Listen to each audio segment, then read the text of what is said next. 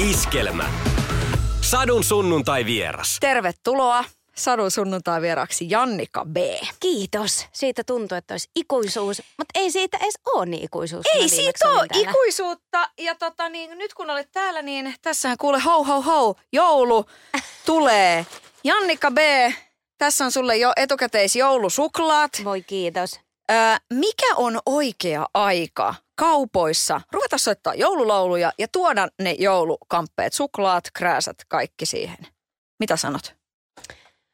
No mun mielestä se pitäisi tapahtua vasta joulukuun alussa. Mä oon kyllä todella jouluihminen, mutta mä oon niin kuin monen asian ihminen. Että mä haluaisin juhlia kaikkia sillain ajallaan. Muun muassa vaikka niin kuin Halloween on semmoinen juhla, mistä tykkään. Meidän perhe rakastaa sitä.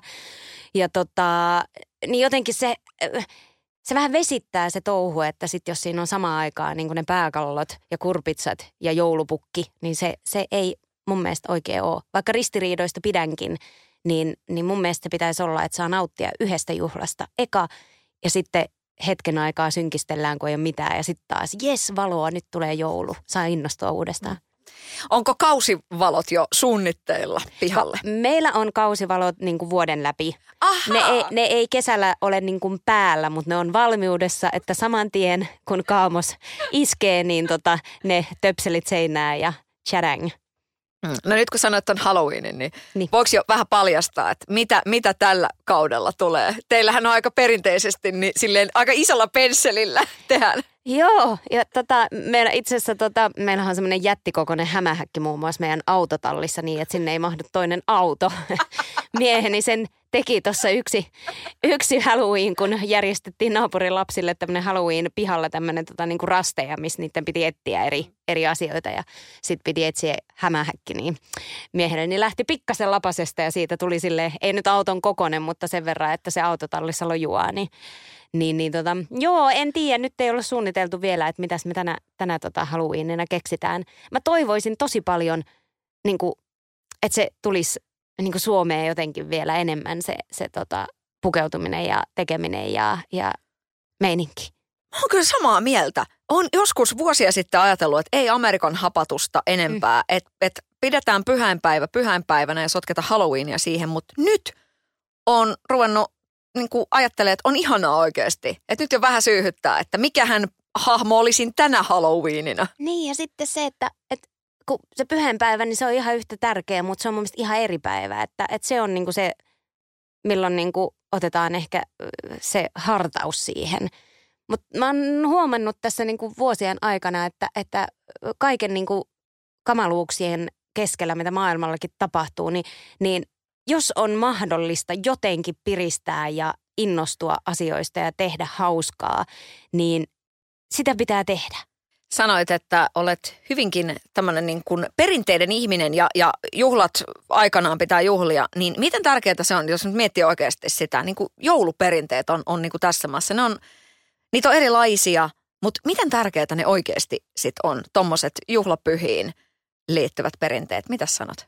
Mä uskon, että näin aikuisena, kun, kun tuota, reflektoin niitä muistoja tuonne tota, ää, niin kuin lapsuuteen ja kaikkeen, niin mä uskon, että se on se, se taika siinä.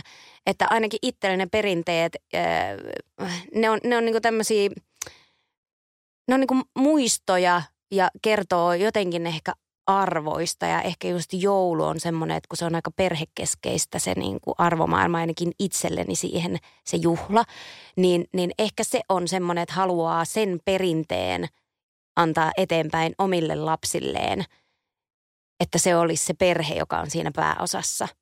Niin ehkä sen takia. Miten se vältetään, että ei tuu sitä semmoista, että no niin, kaikille nyt kivasti rusetit tohon ja näyttää sitten somessa niin hyvältä. Niin miten vältetään nämä ylilyönnit, että ei kutsuta sukua vaan sen takia, että ne on siellä niin kuin rekvisiittana, kun joku haluaa ottaa aivan ihania jouluisia kuvia someen. Täytyy sanoa, että tässäkin tota, viimeksi kun juhlittiin samana päivänä tyttäremme syntymäpäiviä, toinen täytti seitsemän ja viikkoa myöhemmin toinen täytti vuoden. Ja sieltä ei tullut otettua yhden yhtä kuvaa. Ja sitten mua harmitti se, ja sitten lopulta mä sanoin, että no itse asiassa, että tämähän vaan kertoo sitä, että me ollaan oltu läsnä ja meillä on ollut hauskaa siinä niin kuin porukalla. Että, että toki harmi, ettei siitä nyt jäänyt sitten tämmöistä niin ryhmäkuvaa, mutta toi mä muistan omasta lapsuudesta se kuvien ottaminen, niin, niin me aina naurettiin, että kun isäni halusi aina ottaa kuvia ja, ja just sitten, te, tiedätkö se kamera laitettiin siellä ajastimella ja sitten isä juoksee niin, että, että tota, pelkää, että, että joku kaatuu. Niin näin jälkeenpäin mä tajuan, että kuinka ihana muisto siitäkin on tullut. Ja sitten me aina nauretaan mun veljien kanssa, että kun isälläni on semmoinen tota valokuva hymy, että ihan sama vaikka niin kuin taustalla joku, joku räjähtäisi, niin hänellä on se hymy, se hymy siinä. että tota, se, siinä on niin kuin, siinä on oma henkensä ja ehkä itse on sitten Toki mielellään ottaa myös perhekuvia, mutta ehkä se on mennyt enemmän siihen, että pari vuotta sitten joulukuva oli enemmänkin se, että räpsäsin nopeasti itsestäni ja joulukuusesta, kun mulla oli äh, tota, hiimän ruma joulupaita päällä ja that's it. Ja niin, se jotenkin se ehkä, että ihana on niinku saada sit tunnelmasta tietenkin muistoja, mutta sitten jos siitä tulee hirveä vaiva, että se vie aikaa jopa siltä niinku hetkeltä – niin sit voi ehkä miettiä, että teinkö tätä niin kuin perheen ja itseni takia tai muiston takia vai teinkö tämän Instagramiin ja muiden takia. Sadun sunnuntai vieraana Jannika B.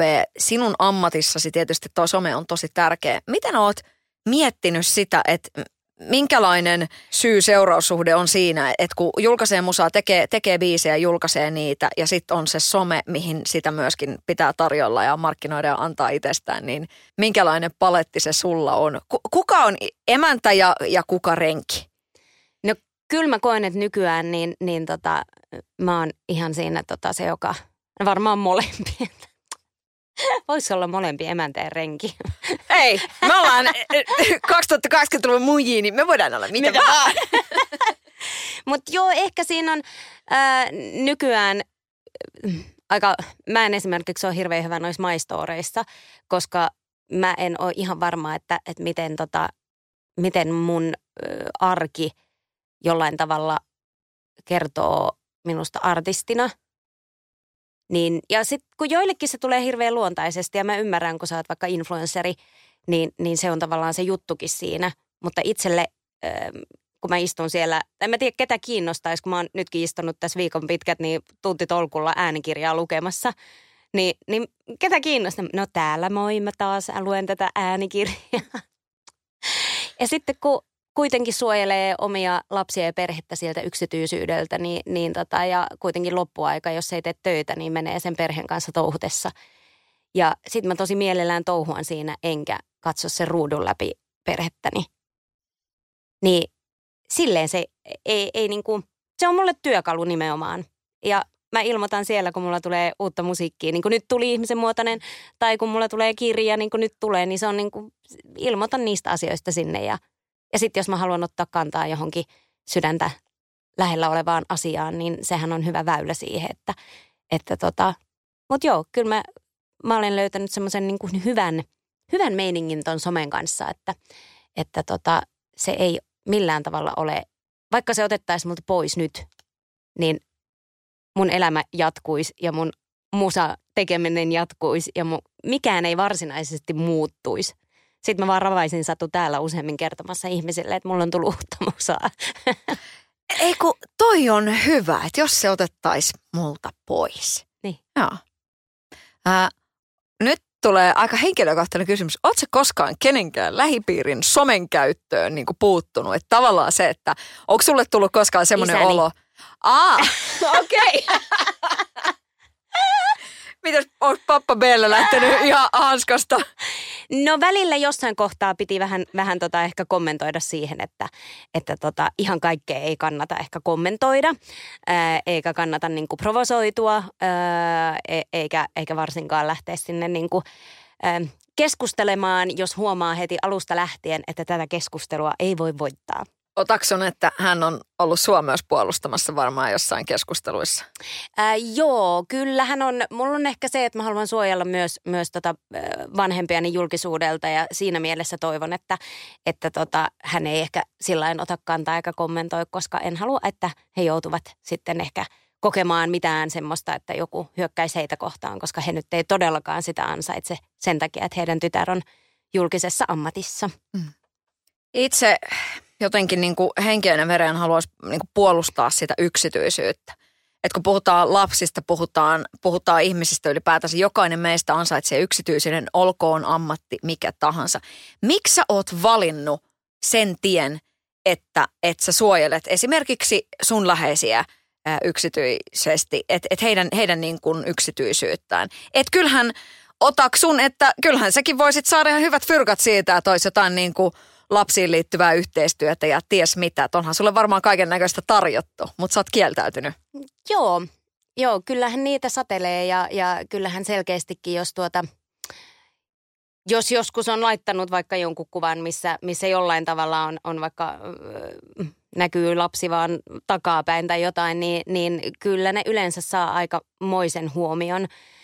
Ähm, mikä tavallaan siis ihanaa, mutta, mutta ehkä aika, se tuntuisi ehkä vähän väärältä kääriä siitä ihan hirveitä rahoja.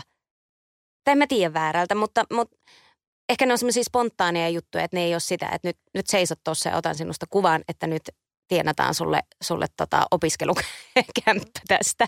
Ainakaan kun ne on vielä niin pieniä, että ne ei niinku ymmärrä ollenkaan, mihin he lupautuu tai mihin he ryhtyy. Mutta haluan myös sanoa, että jokainen niin kuin tavallaan ja ka- kaikki on erilaisia ja, ja, tota, ja ehkä toikin on asia, että ehkä mä oon jotenkin vanhanaikainen siinä. Öm, mä en tiedä. Ehkä mä oon, toi, toi on tosi vaikea, vaikea tota, asia ja varmaan kymmenien vuoden päästä niin, niin voidaan lukea jonkunnäköisiä väitöskirjoja ja, ja psykologin ja tota, lausuntoja siitä, että, että kuinka kuinka pilalle me ollaan menty, jotka ollaan somessa oltu tai somessa niin kasvettu. Että kyllähän tässä itsekin on jo, hetkinen, kauas me ollaan oltu jo niin kuin somen, somen vankeja. Ja tästä rupeaa varmaan parikymmentä vuotta olemaan. Ei ehkä ihan niin paljon, mutta... Mä oon liittynyt Facebookin 2007. Okei. Okay. Mä en kyllä tiedä. Mä oon varmaan ollut vähän myöhemmin, joskus lukioaikaisena. Milloinhan mä oon lukiossa? Ei kun hetkinen. Nyt en muista. Mm. Se oli silloin. No, mutta mut että siis, siis se on hyvä pohdinta kyllä. Mm. Mutta niin kuin vastataksesi kysymykseen, niin, niin mun mielestä julkisuus ei ole mitenkään semmoinen, mitä valitsisin, jos ei olisi pakko. En mä ole lähtenyt musaa tekemään julkisuuden takia. Ja tota, tämä on osa työtäni. Kaikilla on äh, töissään asioita, mitkä ei ole niitä suosikkijuttuja. Ja musan tekeminen se on se mun unelma ja se mun rakkaus. Ja, ja sitten on, on kirjanpito ja, ja julkisuus. niin. Ja sitähän elämäkin on. Välillä on asioita, mistä ei, mistä ei välitä niin paljon, mutta vastapainoksi voi tehdä sitä asioita, joista tykkää tosi paljon. Että, että se on vähän semmoinen, niin kuin mä aina tyttärellenikin sanon, että elämä on valitettavasti semmoista, että joskus pitää tehdä asioita, mistä ei tykkää. Että ehkä semmoinen liian haihattelu, että elämä voisi olla jotenkin pelkkää unelmaa ja iloa ja onnea, niin, niin väitän, että se on yksi semmoinen suuri kompastuskivi, joka vaikuttaa myös sitten meidän nuorten ja meihinkin mielenterveyteen. Mm. Että sitten kun ei olekaan yhtäkkiä koko ajan onnellinen, niin sitten pitää itteensä koko ajan huonona. Kelaa sitä. Se on tosi raakaa. Mm. Se on mustaa ja valkosta. Kyllä. Että me ollaan maailman onnellisin kansa. Mikä tekee sut onnelliseksi? Tee asioita, mitkä tekee sut onnelliseksi. Niin ja sitten, että, että aina pitää, mä joskus, no näitä asioita olen pohtinut paljon. Tässä lokakuun 20. päivä julkaistaan kirjani Ihmisen muotoinen, niin tosi paljon pyöritellyt näitä. Ähm, jotenkin se ajatus siitä, että, että meillä voidaan huonosti, niin kuin varmaan maailmassakin, mutta niin kuin en voi muuta kuin vedota tutkimuksiin, mitä, mitä niin kuin Suomen kamaralla on tehty ja mitä on lukenut, että miten nuorten niin kuin jonot tuonne mielenterveyspalveluihin vaan kasvaa kasvamistaan ja, ja, ja Kelalta tuli lausunto, miten, miten tota, työuupumukseen liittyvät ö, sairaspoissaolot on kasvanut 64 prosenttia. Ja sitten jengi on sillä että jee jee, kaikki on hyviä. Ni, niin jokuhan siinä on vähän sille ristiriidassa ja, ja nyt varsinkin kun julkaistaan ihmisen muotoisen biisin tässä, niin se palautevyöry, mikä on tullut ja jotenkin sillain niin nuoret kirjoittaa, että kiitos kun, kun toit niin kuin jotenkin sanat näille mun tunteille ja se vertaistuki ja se fiilis, että, että nämä onkin ok tuntea näin. Ja, ja se on ehkä semmoinen, mitä mä oon itse oivaltanut tässä, että meidän yhteiskunnassa ja maailmassa, kun liikaa toitotetaan, että pitää olla vaan onnellinen ja iloinen. Ja jos ei sitä ole, niin sussa on jotain vikaa Ja, ka- ja tietenkin siinä pienessä äm, sitten itsensä, kun tuntee huonosti ja epä, huonoksi ja epäonnistuneeksi, niin totta kai siitä kuvittelee, että kaikki muut on onnellisia, koska kukaan ei sano, että mäkin voin huonosti. Ja sitten jokainen miettii, että ei mulla ole oikeutta voida huonosti, koska maailmassa soditaan. Ja tämän tiedän, koska tämä on niin kokemuksen rintaäänellä kuin voi vaan olla. Että sitä niin jotenkin vaan pärjää ja jaksaa ja hymyilee menemään. Ja, ja sitten se kyllä niin kuin nakertaa, että niin kuin pienetkin asiat muuttuu tosi, tosi isoksi. Ja niitä ei vaan näy päältä päin, jos ei niistä niin kuin puhuta. Josta tuli muuten mieleen, että tällä hetkellä, vaikka kaikki näyttää varmaan tosi, että mulla on tosi hyvin kaikki tässä niin kuin vaatetuksen kanssa, mutta mulla meni siis sukkarikki Se, se ärsyttää tosi paljon. Joo, joo. Ne on ne pienet asiat. Ei, mutta tavallaan se, että mm. et jotenkin tämä tuli tämmöisenä vaan, että ei, kukaan ei tietäisi, että mulla on sukkarikki. Niin. tosi epämukava olla, jos mä sano sitä ääneen. Mm. Ja sitten kun mä sanon sen ääneen, niin, niin se lähinnä naurattaa. Että et, et jotenkin se, mä toivon, että mä pystyn tyttäre, tyttärilleni opettamaan ja kasvattamaan siihen, että et, et jos on huono päivä, niin siitä voi sanoa ja niistä voi, voi niinku keskustella ja siitä ei tarvitse potee huonoa omatuntoa. Ja, ja sitten jutellaan niistä asioista ja yleensä juttelemalla niin asiat kevenee. Ja, ja tähän perustuu, jos miettii niin kuin terapiaa kaikki, niin siihenhän se perustuu, että sä puhut ja saat ne asiat pihalle. Ja yleensä kun mitä aikaisemmin ne asiat sanoo, niin kuin ihan vaikka riidoissakin, jos on joku väärinkäsitys, niin mitä pidempään sä vaan vatvot sitä väärinkäsitystä tai sitä asiaa, sitä suuremmaksi se koko homma paisuu ja paisuu ja paisuu ja paisuu. Ja sitten jossain vaiheessa joku maailman pienin asia on räjähtänyt semmoiseksi, että koko suku riitelee eikä koskaan enää halua, halua olla tekemisissään toistensa kanssa. Niin se on niin surullista. Sadun sunnuntai vieras. Mä mietin tota kirjaprojektia. Että se, että on nyt, sanoit, että ihmisen muotoinen biisistä on tullut niin kuin so, someväylät mennyt tukkoon, dm ja viesti, viestiboksit ja muuta. Mutta tota, mitäs kirja? Jännittääkö tuommoisen kirjan julkaisu? Kuinka henkilökohtainen se on? No kyllä tuossa kun on sitä, sitä tota lueskellut äänikirjaksi, niin on välillä kyllä ollut ihan silleen, että ai, en halua julkaista tämmöistä. Mutta tota, ehkä sitten just samaan hengenvetoon totean, että just sen takia tämä pitää julkaista. Ja, ja ehkä, ehkä niin kuin mun tärkein toive siltä kirjalta on se, että mulle riittää, jos yksikin ihminen saa siitä sen, että hitto, mussa ei olekaan mitään vikaa, vaan mä oon ihan vaan normaali ihminen. Ja, ja se, että et, niin, ja sitten myös mä haluan, se, se on myös kirja siitä, missä kerrotaan, että periaatteessa vaikka sä, mm, vaikka sä et ole itse varma, niin sä voit kuitenkin uskaltaa tehdä asioita ja onnistua. Kun, kun välillä se semmoinen, niin jotenkin musta tuntuu, että ihmiset helposti ajattelee, että jos minä en ole, ole tota jotenkin itsevarma ja, ja uskalla tehdä niin kuin rohkeasti kaikkea, että, että kun joku asia pelottaa, niin sitten ne ei uskalla lähteä siihen semmoisen niin epäonnistumisen pelossa. Ehkä mä haluan oman tarinani kautta niin kuin kertoa, että minä, joka olen sisimmältäni tosi epävarma, niin kuitenkin olen rohkea ja teen ja kokeilen. Ja sitten joka kerta, kun jotenkin huomaa, että ah, mä selvisinkin tästä ja, ja tämä onnistukin ja, ja niin sitten jotenkin se, se vaan siitä niin kuin sä rohkaiset enemmän ja enemmän ja sitten lopulta joku unelma voikin toteutua. Ja sitten samaan hengenvetoon mä haluan myös sanoa, että kun kaikilla on eri unelmia, se ei ole sitä, että kaikkien pitää nyt haluta poppariksi, koska, ja hyvä niin, koska mun työt loppuisi.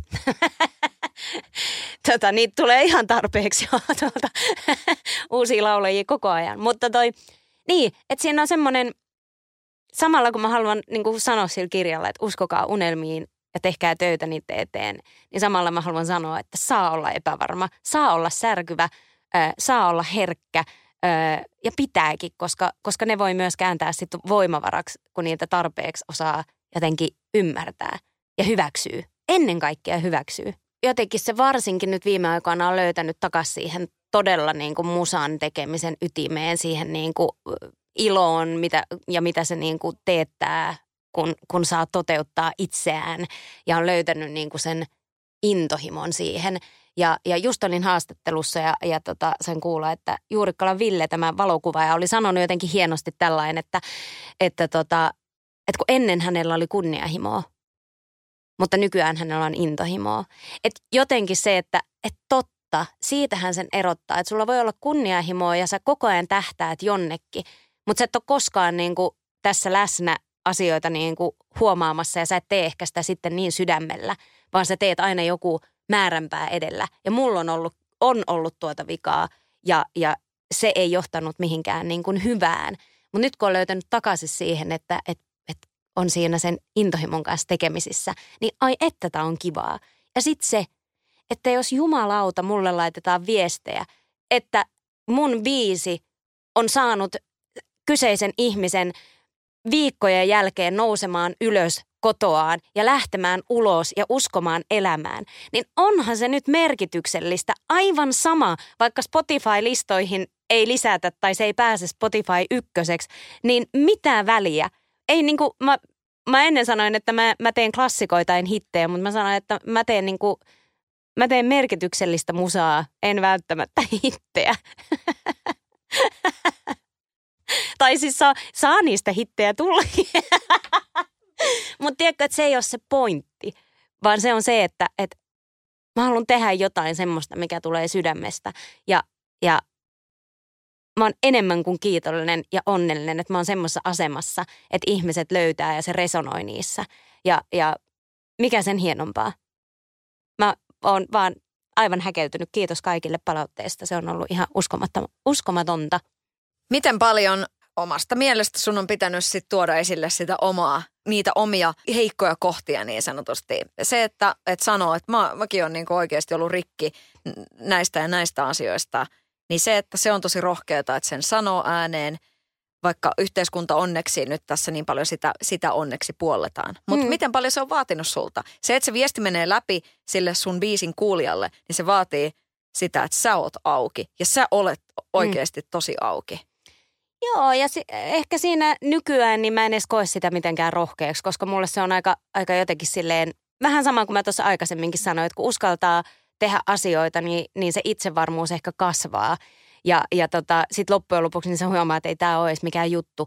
Niin mulla on ehkä käynyt vähän sama asia, kun puhuu näistä elämän kipukohdista. Että mitä enemmän niistä puhuu, niin, niin se menee siinä samalla, kun puhuu, että mitä ostetaan kaupasta. Ja, ja meidän kotona puhutaan asioista ääneen. Ja, ja jos, on, jos joku asia ahdistaa, niin sitä sanotaan, että vitsi nyt joku ahdistaa, mikähän tässä on homman nimi.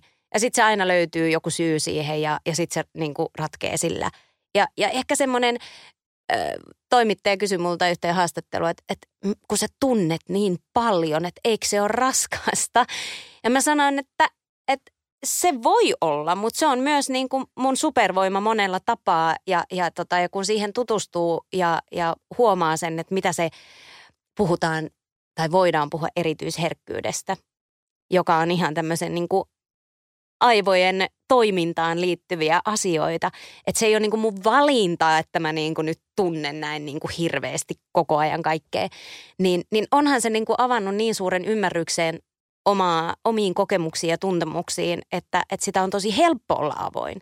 Ja tämä on ehkä myös se, mitä mä toivon, että se kirja voi tuoda ihmisille. Että ne, ne löytää sieltä sillä että hei, mä, mä ihan samalla tavalla koen näin ja mä tunnen näin. Ja, ja mulle esimerkiksi kun aikoinaan sanottiin, että sä vaikutat erityisherkältä, niin mä olin silleen, että ei, koska mun käsitys erityisherkkyydestä oli, että sä oot jotenkin ujo tai, tai tosi tosi pelokas. Mutta mut se ei ole, niin ne ei ole semmoisia mun ominaispiirteitä. Mutta sitten kun mä rupesin tutkimaan sitä erityisherkkyyttä tämän kirjan myötä, niin sehän oli ihan semmoista ilotulitusta, että ah – mä ymmärrän itseäni ja jos ei muuta, niin se on niin kuin opus aivomiehelleni. Kutsun siis aviomiestäni aivomieheksi. Tota, niin tähän kuuluu siis tarina, koska tyttäreni, kun hän oli noin kaksivuotias, niin mä huusin aina miestä, niin kuin mä kutsun häntä aviomieheksi ja hybbiksi. Ja sitten mä huutin sille aviomies, hybbi, Toni, kun hän ei niin kuin kuulu mua. Niin sitten ihana tyttäreni huusi kans aivomies, hybbi, Toni, niin tää on nyt jäänyt päälle, että kutsun siis miestäni aivomieheksi. Niin, niin, tota, niin jos ei muuta, niin se on hänelle tämmöinen hyvä opus, että, että tämmöinen vaimoni käyttöohje. Hei, niin kuin manageri rupesi heti miettimään, että, että, niin kuin, Että lasten, joulu lasten, tulee lasten ja- musaa niin kuin aivomies. Ai mä ajattelin, että joulu tulee niin kaikille miehille tota No, sekin Jannikan vielä, opus kyllä. ohjekirjaksi. Sadun sunnuntai vieras. Missä he, hetkissä sinun kokemuksesi mukaan, niin, niin missä tarvittaisiin tämmöistä niin kuin suomalaisen miehen käyttöopasta, että, että näin ymmärrät suomalaista miestä? Jaa, tota, hirmu vaikea sanoa. Musta tuntuu, että, että ainakin omassa kodissani ei välttämättä, ei lapsuuden eikä nykyisessä kodissa ehkä ole semmoista stereotyyppistä suomalaista miestä, jos nyt näin todella karrikoidusti eh, halutaan miettiä, että miten nyt vaikka suomalainen mies esitetään jossain maailmalla, jos halutaan tämmöinen. Niin tuota, äm, jaa, en, ehkä silleen minulle aina mysteeri on se, että miten ää, miehet ja urheilu on jotenkin niin, että sitä jaksaa niin kuin tuntitolkulla katsoa jotain pelejä. Ja, mä ymmärrän, jos tekee jonkun niin veikkauslapun ja seurailee niitä pelejä ja siinähän tulee heti se jännitys, kun sä oot laittanut rahaa siihen kiinni. Mutta se, että sitä niin kuin seurataan yötä myöten jotain tuolta rapakon takaa, tiedätkö, jotain, jotain mä en edes tiedä, mitä kaikkea ne pelit on, mitä ne pelaa. Mutta toi, se on ehkä semmoinen, että, että en aina ole ihan sitä ymmärtänyt. Hmm. Että mikä, mikä siinä on se, se niin kuin, että mistä sen kiksin saa. Mitä pitäisi tapahtua, että Jannika B. katsoisi telkkarista snookeria? No se täytyy sanoa, että niin isäni kuin, kuin toinen veljeni aikoinaan ainakin, en tiedä nykyään, kun en hirveästi hengaile sillä niin kuin yötä myöten siellä, mutta silloin nuorempana niin, niin tosi paljon katsoi snookeria. Ja sehän on semmoinen, että kun ei, ei ymmärrä sitä, niin sitä on vaikea ö, niin kuin jotenkin ehkä hahmottaa, että miksi sitä haluaa katsoa. Mutta tota, mutta tässä kun nyt samalla tätä kyseenalaista, niin samalla myös ymmärrän, että se on varmaan tosi vahvasti tämmöinen aivot narikkaan homma. Ja, ja tota, se on aika kuitenkin turvallinen nollaus, ettei ainakaan sitten välttämättä näitä nollausvaihtoehtoja on muitakin, mitä tässä ennen haastattelun alussa keskusteltiin, niin tälleen ehkä se on ihan hyvä, että se suomalainen mies nollaa urheilua katsoessa. Äh, mutta tota, siis jos, jos oikeasti niin kuin miettii tota, niin kuin TVn katselua, siis siitähän tunnistaa niin kuin lentäjän porukasta, että hän sanoo, että mä oon lentäjä. Ja sitten on nämä, jotka silleen, että kun mä en katso telkkaria, niin katsotko sinä vanhaa kunnon televisiota? Sieltä sitten urheilua tai jotain. Mites, mites, mitäs sanot? Aika vähän tulee katto, katsottua niin kuin lineaari-TVstä suoraan mitään ihan vaan sen takia, että, että yleensä ne parhaat ohjelmat tulee siihen hetkeen, kun niitä lapsia laitetaan nukkuun. Ja tämä on muuten asia, minkä mä oon monesti sanonut. Esimerkiksi nyt uusi Vain elämäkausi, niin en mä ole päässyt sitä katsomaan, koska mä haluaisin nähdä sen alusta. Mutta sitten kun se on just siihen aikaan, kun lapset laitetaan nukkumaan, niin ei mitään mahdollisuuksia. Ja moni muukin ohjelma, mikä kiinnostaisi, niin tulee aina ihan väärää aikaa. Niin tota, sitten tulee enemmänkin katsottua ehkä näitä suoratoistopalveluita, mitä sitten, ja sieltä voi katsoa just silloin, kun mitä haluaa, kun haluaa, niin, niin ei tule ihan hirveästi sillain töllöä, töllötettyä. Mutta mietin nyt, kun me oltiin, äh, tultiin yläkouluikäisenä kotiin, sitten tuli Marienhof siinä iltapäivästä. Ai että, muistatko sen saksalaisen sarjan? Siis kyllä mä muistan sarjan, mutta täytyy kyllä sanoa, että, että ei sä kyllä, kattonut? ei, mu, siis mu, mä muistan lapsuudestani, että mun TV-katselu oli silloin, kun mä olin sairas. O- Ollaanko me sitten sen verran niin kuin eri ikäpolveja sitten jotenkin, että meillä on ollut jo VHS. Niin. Satu, sun Niin. dinosaurusaikana ei Joo, vielä ollut. Näköjään, näköjään ei ollut. Se oli, se oli pelkkää ykköstä tai kakkosta. Mutta kyllä mä muistan, kun tuli kolmo, kolmoskanava. Niin, nyt silloin meni, se on tullut sen verran nuorempi, niin heti lähti ihan tuolle laukalle. Mutta siis kyllä muistan, kun tuli kolmoskanava. Ja sitten sieltä tuli hiimen, just silleen joku Siis onko sun aikana ollut ihan 17 värit? Ihan oli, ja tota niin, se oli, silloin oli tota vähän muutakin. Mutta tämähän on kato suuri ero. Esimerkiksi mulla ja miehelläni on kymmenen vuotta ikäeroa, niin kyllä kymmenes vuodessa on niinku tapahtunut tosi paljon. Että, että kasari loppu ja ysäri, niin, niin onhan se ollut, se on työnnyt niinku väriä elämää. Katsotko sä itse jos sä oot jossain TV-ohjelmassa, niin katsotko sä niitä? Ei hyvän aika, ei pysty, ei millään. Mitä? Ainoa, mitä on joutunut tekemään, että, että on joskus voinut, että on joutunut hyväksymään jonkun, tiedätkö, klipin ennakkoon, niin sitten on joutunut silleen niin kuin hammasta purrenne katsomaan. Mutta ei, ei, siis mua vaivaannuttaa kuulla mun ääni ja, ja niin kuin nähdä itseni. Ää, ei, ei, ei, ei pysty yhtään. Kuunteleeko sä sun omia lähetyksiä? Äh, kyllä mä niitä pystyn kuuntelemaan. Niitä joutuu vähän sillä niin kuin Ai niin kuin tavallaan lei- aircheckin leikkaat tavalla. ja kaikkea, joo. Niin. Mutta itse asiassa nyt kun on tota äänikirjaa tehnyt, niin mä teen sitä kotona itse ja editoin sen itse siellä samalla. Niin tota, yllättävän vähän vaivaannuttaa. Joo. Hei. Edistystä. Edistystä tapahtuu. Mutta mikä siinä sitten on? Että mä et kyllähän, kyllähän sitä nyt vähän niin kuin kiinnostaa ehkä nähdä, että mi- miten toi menee. Oletko analysoinut sitä? En mä tiedä, ehkä mulla itsellä on liittyy niin vahvasti tuohon ammatilliseen niin kuin laulamiseen ja äänen käyttöön ja sit mä kuulen tosi, kun osaan olla hyvin itsekriittinen, niin kuulen ne kaikki, jos siellä on vähänkin joku epävireinen nuotti tai jotain. Niin, niin ehkä se liittyy siihen, että sitten, ja sitten en mä tiedä, onko se jotenkin se oman äänen, ähm, se kuulostaa aina omassa päässä jotenkin paljon erilaiselta kuin miltä se kuulostaa sitten niin kuin ulospäin se oma soundi. Ja, ja sitten kun itsekin kuuntelee jotain maailman tähtiä ja niiden lauluääniä ja, ja sitten jotenkin ehkä omassa päässä kuvittelee, että on oman elämänsä niin kuin Whitney Houston. ja, ja sitten sit se sävy ei olekaan ihan niin kuin eri, että et, et mä oon kyllä niin kuin joutunut tekemään töitä hyväksyäkseni sen, että, että, tota, että mulla on se mun oma persoonallinen soundi ja, ja tota, eikä se, niin, se, se on semmoinen, en mä tiedä mistä johtuu. Mutta ootko huomannut, että aika moni vaikka ää, nykypäivän artisti tai joku tommonen niin someartisti, siellä aika paljon on, että, että ihmiset laulaa.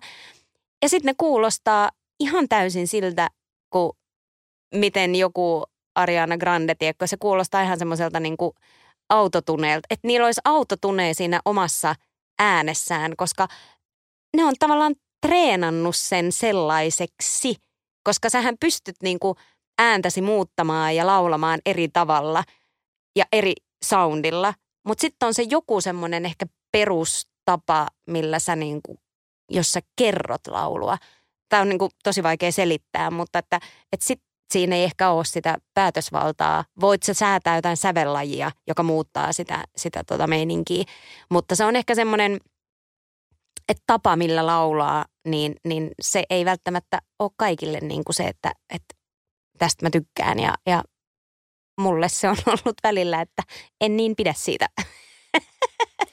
Mikä merkitys on taustanauhalla, kun puhutaan keikoista?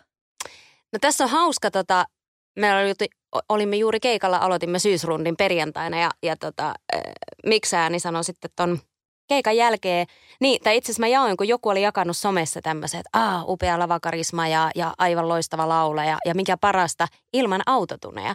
Ja sitten mä niinku naurahin siihen ääneen, että et, et, et, luuleeko jengi oikeasti, että livenä on niinku autotunee. Sitten tota, sit siinä mun bändi ja kryyn oli silleen, mm, aika monella on. Sitten mä olin silleen, anteeksi mitä? ja tässä minä olen treenannut kaikki nämä vuodet, että laulaa hyvin ja puhtaasti keikoilla. Ja sitten muut käyttää autotuneja. Okei, toi on vähän karrikoidusti, ei, ei muut ja minä. Mutta sitten siellä oli ollut muusikko paikalla, joka oli mennyt sanoa, siis mun miksaajalle hän kertoi tänne, että oli se, että, että mikä juttu, että onko sulla autotune, että, että miten Jannika laulaa noin hito hyvin, että ei ole, ei ole mahdollista. Sä, että ei, ei tässä ole mitään, että se laulaa hyvin. Että se on vaan tosi hyvä live-laulaja ja se ei ollut meidän nyt uskoa tätä asiaa. Että kannattaa tulla tsekkaan keikoille. No kuinka niin kuin, kuin tärkeä asia se on sulle? Että sitten se tulee tavallaan niin kuin tostakin, että hei, ei ole mahdollista, että, että joku laulaa niin hyvin ilman sitä autotunea. Koska tosiaan tiedetään, että, että monet artistit sitä käyttää. Niin miltä toi tuntuu? Ihan sika hyvältä, totta kai. Ja mä oon tehnyt tosi paljon töitäkin se eteen. Ja teen, mä, mä en ole mikään semmoinen, että jos mulle nyt heitetään tuosta laulu, että se menisi heti ykkösellä niin kuin täydellisesti. Vaan mulla on tosi kova työmoraali ja mä treenaan niitä ja sitten treenin kautta niin sit mä osaan ne. Niin totta kai kun saa kiitosta ja arvostusta työlleen, koska sehän on mun työtä treenata laulua ja laulaa, niin, niin totta kai se tuntuu hyvältä. Ihan mahtavalta. Tuleeko siitä yhtään sellainen olo sillä, että hei, tehkää perässä. Koska pitää tulla. Niin, no ehkä tota, hmm, en mä tiedä nyt, ehkä enemmänkin se on semmoinen näkymätön keskisormi kaikille niille, jotka väittää, että mä en osaa laulaa. Mutta haluan sanoa tässä sen, että mä huomasin jossain vaiheessa, koska jossain vaiheessa elämääni tommonen kommentti niin kuin hajotti mut tosi niin kuin pahasti ja mä en voinut niin kuin ymmärtää, että et, et miten, että et, et miten ne voi niin kuin sanoa noin, koska kuitenkin minä, jos joku on kriittinen ja sitten kun oli joskus tyytyväinen johonkin esitykseen joku, sitten mä tajusin, että kato, jengellä on just tämä, että joku laulusaundi ei miellytä. Mutta se ei tee siitä, että ei osaisi laulaa. Mutta yksi rouva laittoi joskus, että ee, tämmöisellä lauluäänellä olisi saanut miinus, miinus neljä alakoulussa. Sitten mä ihmettelin, että no, se alakoulu ehkä päivi, niin kuin paljasti sen, että, että okei, tässä on niin kuin asioita. Sitten mä vaan vastasin hänelle, että no, mutta siihen aikaan myös polttaminen oli ok, kun oli raskaana. En tiedä, ymmärsikö hän sen niin kuin pointtini siinä, että, että ennen ei välttämättä tietty aina asioita yhtä hyvin kuin, niin kuin nykyään. Ja mulle se on täysin fine, jos joku on sitä mieltä, että ei tykkää mun laulusandista. Mutta sen tiedän. Ja siihen mulla on kyllä noussut tosi itse, niin kuin iso itsevarmuus tai luottamus, että mä osaan laulaa tosi hyvin. Ja itse asiassa mulla on aika laajakin toi niin kuin ääniskaala, että, että kuka tahansa voi vaikka kokeilla laulaa aamun takana ja tulla sitten kertomaan, että miten meni. Ei, wuhuu, näille. Nyt tulee niinku, ei tule pienet, vaan tulee isot tälle. Tämä on nyt just se juttu. Mm. Mitä on vaadittu, että, että tähän on päästy? Että sä voit näin sanoa. Otaksun, että jos me kymmenen vuotta sitten oltaisiin käyty tämä keskustelu, niin sä et olisi sitä sanonut tolla tavalla. Että Ei varmaankaan.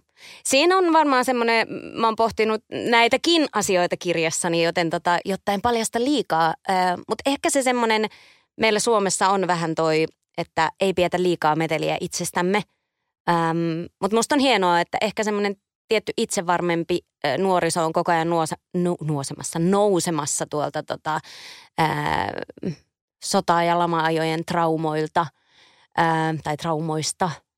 Niin niin, milloin ehkä ei, ei silloin haaveet tai, tai itsevarmuus ollut ehkä se semmoinen niin kuin, ähm, tai itse, miten mä sanon, ei itsevarmuus, mutta semmoinen, niin kuin, että nostaa itsensä, että olen hyvä tässä ja, ja, ja, ja näin, niin ehkä niitä ei nähty semmoisena niin hyväksyttävänä asiana. Ja kyllähän, tai näin mä niin kuin epäilen, että se liittyy johonkin niihin aikoihin, tämä hyvin – suomalaisen kulttuuriin jotenkin niin kuin sopiva sanonta, että suomalainen mieluummin maksaa 100 euroa ö, tien yli naapurille kuin se, että, että naapuri toisella puolella saisi 100 euroa. Että, että, että siinä on joku semmoinen tosi, tosi jännä toi tota, mentaliteetti. En tiedä, mistä se johtuu. Sadun sunnuntai vieras. Hauskuutin vastikään omia lapsiani sanomalla, että joo, silloin kun äiti oli lapsi, niin – ei kyllä saanut itseään kehua, että se oli, se oli että aina sanottiin, että oma kehu haisee. Joo. Ja se oli niin kuin kaikki vähänkään, jos, jos oli jostain iloinen uusista kengistä tai mm. jotain, niin se oli pelkästään sitä. Ja kauhean asia, vakavin asia oli se, että ei vaan ylpisty, että ei kehuttu kyllä ketään. Niin ja sitten ehkä se, että siinä tulee helposti aika ennen sain kuulla useasti, tai useasti, mutta sain muutaman kerran nuoruudessani kuulla vaikka sen, että mä kuvittelen olevani parempi kuin muut jos mä olin ylpeä esimerkiksi juuri uusista kengistäni, jotka äitini oli ostanut mulle ulkomailta, jotka oli hienot pinkit ja hyvin erilaiset kuin kenelläkään muulla. Ja sitten tavallaan se, että mä oon ylpeä siitä ja on onnellinen niistä. Ja sitten se on heti silleen, että sä luulet olevas parempi kuin me muut. Niin, niin kyllä kun sitä tarpeeksi monta kertaa saa kuulla jotenkin elämässään, niin kyllä sitä helposti vähän silleen, että okei, okei, ehkä, ehkä mun ei kannata nyt liikaa, liikaa tätä niin kuin toitotella. Ja sitten onhan siinä myös semmoinen hienotunteisuus, mikä mun mielestä on aina suotavaa tilanteessa kuin tilanteessa. Että jos sä näet, että joku voi huonosti ja kokee, että, että on epäonnistunut elämässään tai jossain tilanteessa, niin se, että sä meet siihen niin kuin sillain niin kuin, mullapas menee tosi hyvin, mulla on uudet kengät ja niin sit siitä se ei ole ehkä silleen mun mielestä täysin niin kuin ok, että tilannetaju on, on hyvä asia. Pelin lukutaito, Kyllä. erittäin käyttökelpoinen. Hei, tänään aamulla kun valmistauduin sinun tulosi, niin kuuntelin laulujasi. Ja sitten kun tuli pyyntö, niin sitten mä niinku taas kerran sellainen niinku repesin itkemään, kun siellä tulee se lapsi ääni. Ää, miten sun elämä sun ura muuttu, kun sä teit pyyntökappaleen? Tämä on niinku iso kysymys, mutta mä otaksun, että, että aika iso muutos siinä tapahtui siinä vaiheessa, kun se biisi tuli. Sehän, sehän oli kuin joku valkoinen kyyhkynen olisi päästetty vapauteen. No tota, Joo, no mutta ihana tai hauska nähdä niin kuin sinun näkökulmastasi, koska itsehän sitä istuu aika erilaisessa niin kuin vinkkelistä näkee kaiken, mitä siinä tapahtuu. Ehkä suurin juttu oli se, että, että se oli kaksi viikkoa Spotifyn ykkönen ja, ja tota, ja jotta nyt tässä oma kehu oikein kunnolla haisee, niin, niin sehän niin kuin monella tapaa teki historiaa, että se oli kyseisen ohjelman vaikka rikkoennätyksiä, mitä, mitä on YouTubessa katsottu ja, ja, ja tota Antti Tuiskun kanssa ollaan ainoastaan pidetty tämä Spotify ykkönen kahden viikon ajan, niin totta kai tuossa mielessä niin kuin tilastollisesti niin, niin tuli tämmöisiä check juttuja. Mutta sitten niin kuin lähtökohtaisesti, niin, niin en mä tiedä, jos se mitenkään – Mm, vai, en, en mä niinku, ihan yhtä lailla mun yleisö on ollut siellä keikoilla ja yhtä lailla ne laulaa mukana ja yhtä lailla me itketään ja nauretaan. Ja niin kuin mulla oli uusi rumpali jo nyt mukana keikoilla ja sanoi, että, että, että oli aivan uskomatonta, että tämä oli tämmöinen niin jopa vähän hurmoksellista meininkiä. mä sanoin, että niin, tämä on, tota, tää on tämmöistä sit miestä niin nauratti, kun mulla on vielä nyt keikka-asuna semmoinen iso valkoinen teepaita ja kengät, niin, niin tota, sitten kun oltiin kurikassa keikalla ja ja se oli, oli niin kuin siellä sai niin kuin S-keikkaa, että lapsia sai tulla. Ja sitten mä kutsuin lapset sinne lavalle jossain vaiheessa, niin mieheni sanoi, että siinä oli aika semmoinen niin messias meininki. mä sanoin, että niin, mä olen tullut tänne vapahtamaan kaikkea. Mutta tota, joo, ei, ei, en mä tiedä, onko se niin kuin mitenkään muuten urallisesti. Tota, ehkä semmoiset ihmiset, jotka ei ollut koskaan aikaisemmin kuullut minua, en mä tiedä, joku varmaan kuulija voi mieluummin kertoa, että, että miten he näki. Tai niin, jos, kerro sinä, miksi sulla tuli sellainen fiilis, että se jotenkin muutti, mullisti urani? Sadun sunnuntaa vieraana laulaja lauluntekijä Jannika B. Miten suhtaudut kehuihin? Mutta tässä on ehkä hauska toi äh, Klamydian Vesa laittoi mulle, kun ihmisen muotoinen kappale julkaistiin, niin hän laittoi mulle viestiä, että onpas niin kuin helvetin hieno biisi, hieno, hieno, hieno teksti. Ja sitten mä jotenkin sanoin, että joo, että munkin mielestä on tosi tärkeä, tärkeä teksti ja, ja tota, hartaudella ja rakkaudella sitä on, on pari vuotta siis tehnyt. Siis o, se on muuttunut kahden vuoden aikana ja sitä on rakennettu loppuun asti. Niin, tota, niin ehkä sitten oli jotenkin sillä, että no, mutta saa nähdä, että miten tota, miten, miten se nyt sitten, että ei se nyt Spotifyn top 50 edes noussut, että vaan siellä 54 ja vähän tuommoista tommoista tota, pientä itsekriittisyyttä siihen, niin, niin sitten Vesa vaan sanoi, että no hei, pitäisikö meidän taas vaihtaa päikseen biisejä? Koska mun uploadit mulle, joka tota, ei ehkä niin kuin oma versio ei noussut levyltä mitenkään semmoiseen niin kansan suureen suosioon, ää, niin Vesan versiohan on niin kuin striimannut ja kultaa ja, ja näin. Niin sitten mä totesin, että no kyllä. Ja samahan oli pyyntöbiisin kanssa, että kyllähän Vesa sanoi, että, että hänkin ajatteli, että tämän parempaan hän ei pysty ja, ja aikoinaan heidän julkaisu soi ehkä kerran radiossa. Niin hän sanoi, että kyllä siinä tuli pikkasen niin kuin painiskeltua sillä että ei hitto, että me, me, mitä tässä yrittää, että jos tämä ei edes lähde. Niin, tota, niin, niin naurettiin, että pitäisikö vaihtaa biisit päikseen, että, että tota, jotenkin selkeästikin sanoma menee paremmin perille, kun lauletaan toistemme kappaleita.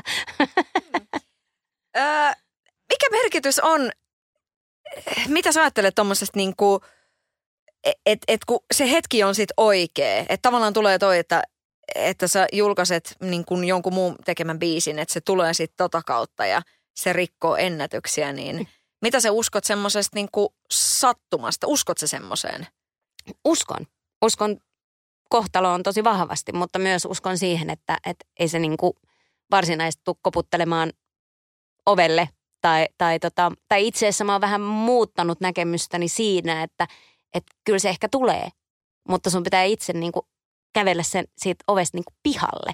Että se vaatii niin kuin monet asiat ja mullahan on siis tämmöinen, tämä on nyt aivan tämmöinen mieheni sanoi, että, että tämä on niin kuin tavallaan sympaattisinta ikinä hän nauraskeli, mutta mä siis kehitellyt tämmöisen kohtalon se ei ihan vielä ole niin vedenpitävä, mutta tota, ehkä se tästä niin muodostuu. Mutta tavallaan se ajatus siitä, että, että on niin moni asia. Siinä on se niin oma tekeminen, se menneisyys ja sitten se kohtalo, joka kuitenkin monella tapaa on niin tulevaisuus. Niin niiden monen asian pitää niin kohdata, jotta asiat menee sille jotenkin kivasti. Mutta, toi, mutta mä uskon, että, että tekemällä ja uskomalla asioihin, niin kyllä niihin helpommin pääsee niihin, niihin tota, toiveisiinsa ja, ja sitten se sinne ehkä toteuttamaan sitä omaa kohtaloansa. Että se on ehkä semmoinen. Tuossa vasta kuuntelin tämän Auschwitzin tanssijatar-kirjan, joka oli ihan mieletön. Ja sitten siinä oli tämmöinen lause, että älä ajattele, että sä voit pyytää elämältä asioita, vaan mieti, että mitä elämä pyytää sinulta. Mm. Sitten jotenkin niin pysähtyi sen ääreen, että niin, että mitä elämä pyytää minulta. Ja nyt mä kysyn sitä sulta, mitä sä ajattelet siitä? Näillä, näillä kilometreillä jotenkin niin kuin kaikella sillä, mitä sä oot nyt kokenut ja sä oot selvästi tehnyt paljon jumppaa mm. ö, asioiden kanssa, miettii tuommoista kirjaprojektia, ihmisen muotoinen, niin mitä sä ajattelet, että mitä elämä sulta pyytää? No m- nykyään tämä on mulle niin kuin jotenkin tosi yksinkertainen, koska siis elämähän pyytää, että mä teen asioita, jotka tekee mut, mut niin kuin onnelliseksi. Se ei pois sulle sitä, että pitää tehdä myös asioita, jotka ei ole niitä kivoja asioita. Mut, mutta kun meillä on mahdollisuus valita, ja nyt kun mä puhun, että kivoja asioita, niin mulle siis kiva asia on, on nykyään se, että mä juon rauhassa kahvin, tai mä saan tehdä keramiikkaa, ee, käydä koiran kanssa lenkillä ilman puhelinta – ne on niin tämmöisiä tosi pieniä asioita. Ja, ja se on mun mielestä tosi tärkeää, että ihmiset ymmärtäisivät, että, että, että kun se onnellisuus ei tule, että sä, sulla on joku yksi jättikokoinen unelma, että minä haluan olla seuraava pääministeri. Ja sitten jos ei se toteudukaan, niin, niin sitten sä niin kuin oot sillä että ei hitto, että, että mä en osaa olla onnellinen. Ja sitten mun mielestä on tosi tärkeää miettiä sitä, että mikä on se asia, mikä tekee nimenomaan itsensä onnelliseksi. Että helposti yhteiskunta ja some – antaa meille sellaisia niin ehdotuksia, että hei itse asiassa sun kuuluisi nyt haluta olla toimitusjohtaja, jotta sä voisit rakentaa tämmöisen miljoona kodin ja ostaa Porschen. Ja, ja sitten on joku räppäri, joka esittelee 150 000 maksavaa rannekelloa. Ja, ja tota, mä olen aika varma, että, että ne kyseiset ihmiset, niin niillä on ihan samoja ongelmia kuin kenellä vaan, jolla on se viisi euroa maksava kello siinä kädessä. Että se ei tavallaan ole se juttu, koska aina maailmalla – sä voit aina niin kuin haluta lisää ja aina on saavutettavaa ja aina on ostettavaa, mutta mut se, niin se ei ole se elämän ydin. Ei, elämä ei halua, että sä ostat sille niin kuin tavaraa, vaan se haluaa, että se nauttii siitä. Siis olipa vaikeasti sanottiin. Elämä haluaa, että sä nautit siitä.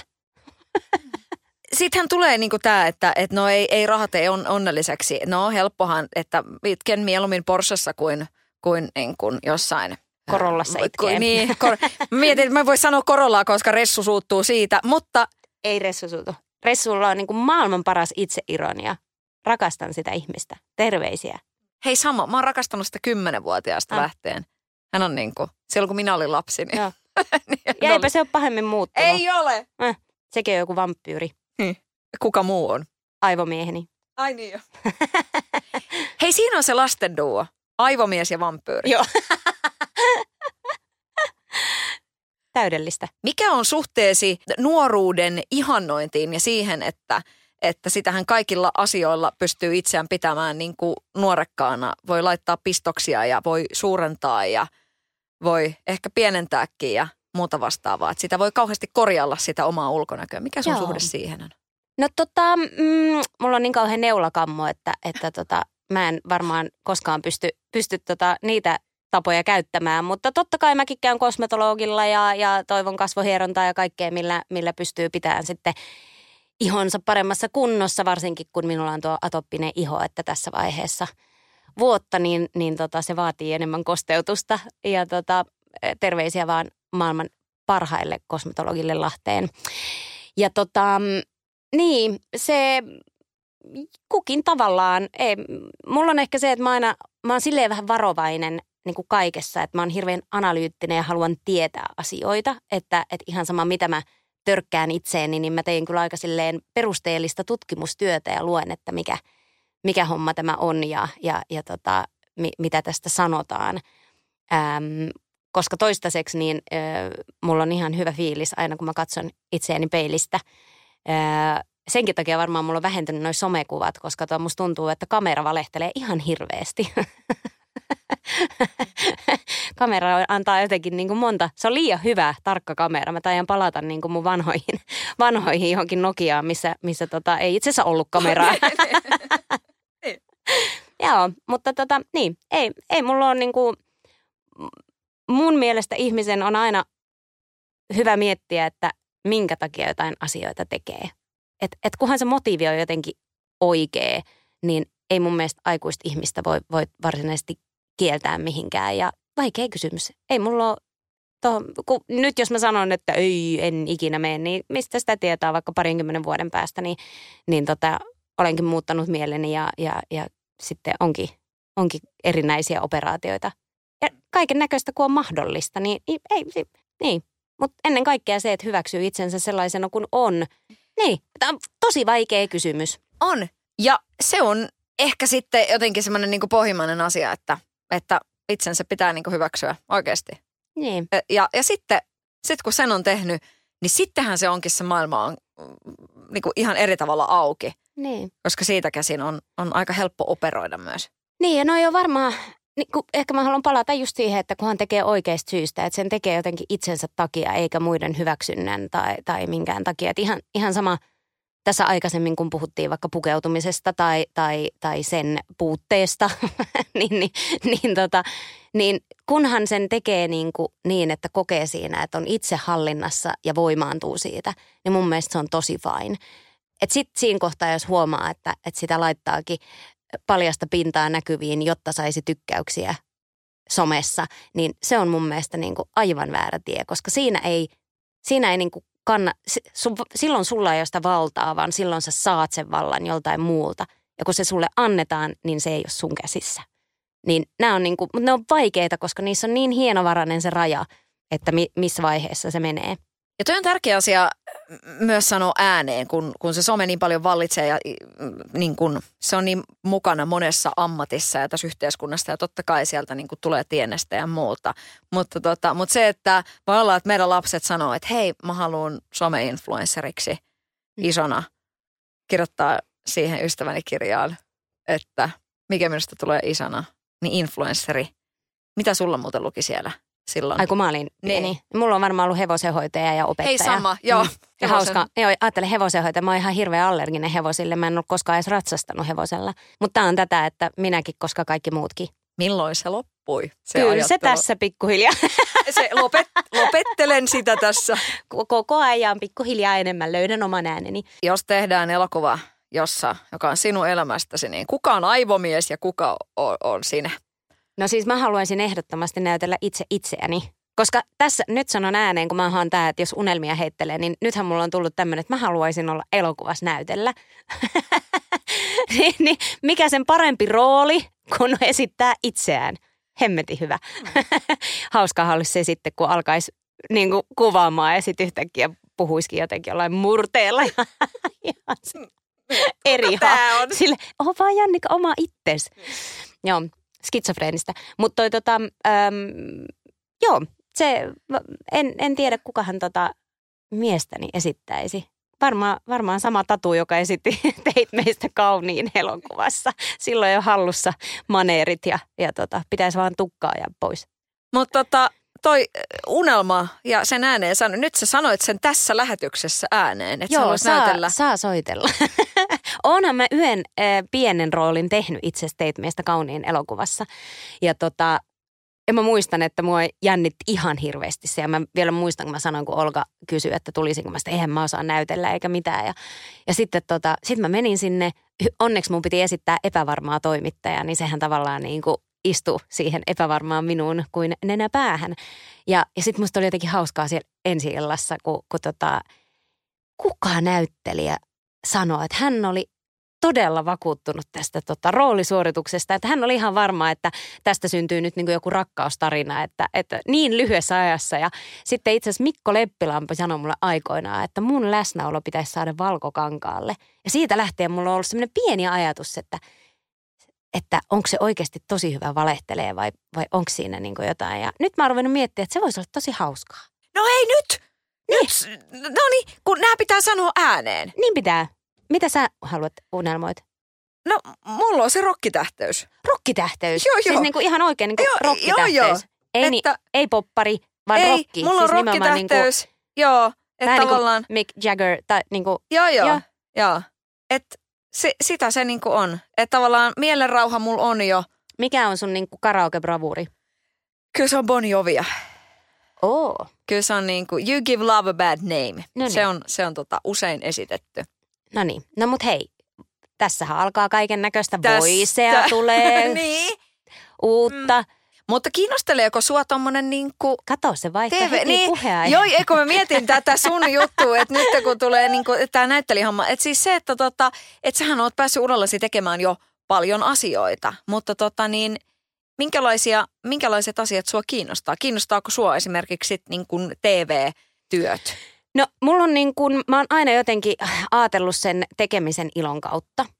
Että, ja jotenkin, että mitä siinä hetkessä on, on niin kuin kaivannut ehkä. Ja, ja jotenkin kaikista noista TV-ohjelmista niin, niin on saanut jotain semmoista, joka on auttanut niin kuin eteenpäin tai, tai opettanut jotain itsestään.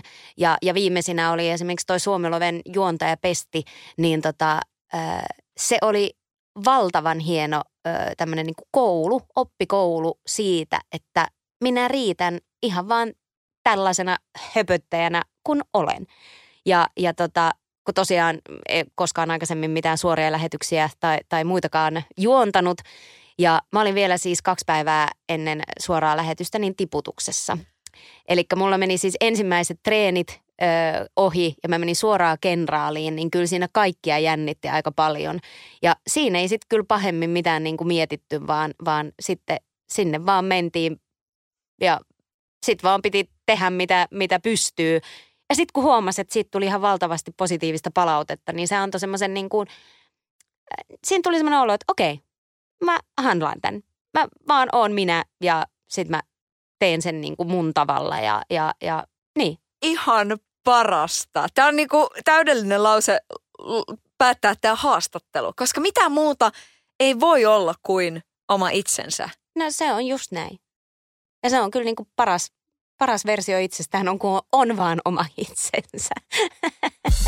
Satu, sunnuntai ja vieras. Sadun sunnuntai vieras. Iskelmä.